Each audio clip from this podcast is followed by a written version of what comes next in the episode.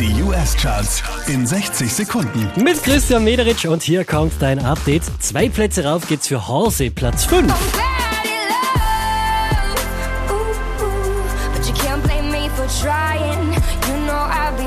Von der 3 runtergepurzelt auf die 4 Bruno Mars.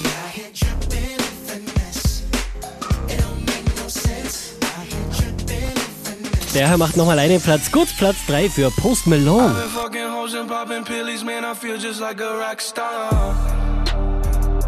Letzte Woche an der Spitze der US-Charts, diesmal Platz 2, Ed Sheeran und Perfect.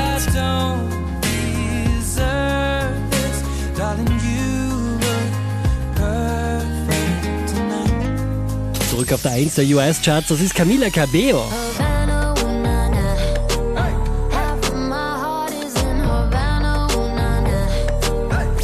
Charts auf charts.kronehit.at